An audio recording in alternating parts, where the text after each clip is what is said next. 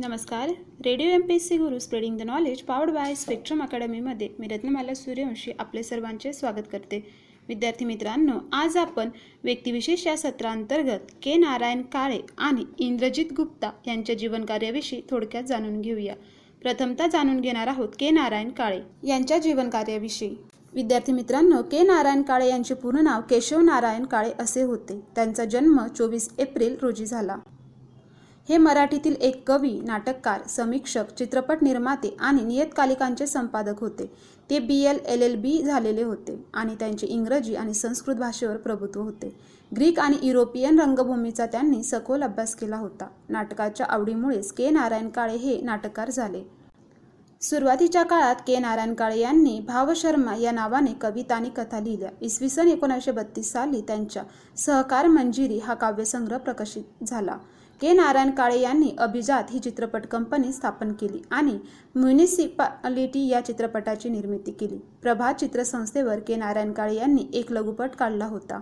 विद्यार्थी मित्रांनो नारायण काळे यांनी आठ चित्रपटात काम केले होते. नाट्यकलेच्या आकर्षणातून त्यांनी इसवी सन एकोणीसशे तेहतीसमध्ये नाट्यमंतर ही नाट्यसंस्था काढली. त्यांनी मृदा राक्षसम या संस्कृत नाटकाचे कौटिल्य या नावाचे भाषांतर करून ते त्या संस्थेतर्फे रंगमंचावर आणले.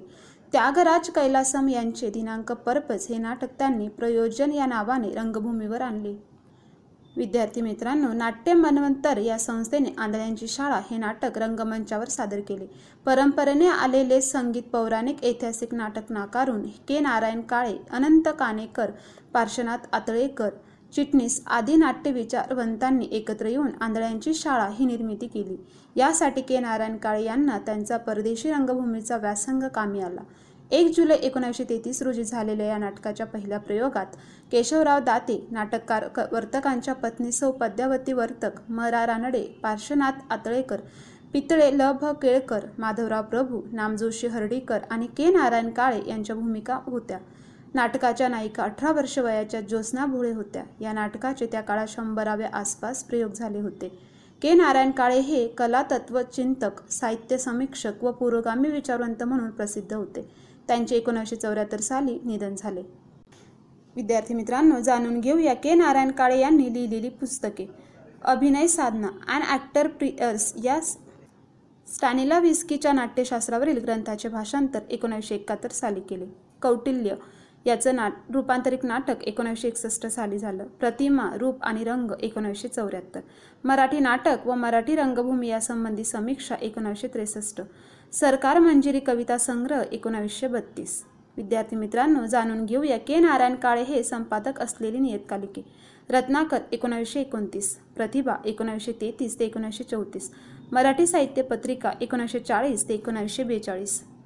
विद्यार्थी मित्रांनो अशा प्रकारे आता आपण के नारायण काळे यांच्या जीवनकार्याविषयी थोडक्यात जाणून घेतले. आता आपण जाणून घेऊया इंद्रजित गुप्ता यांच्या जीवनकार्याविषयी.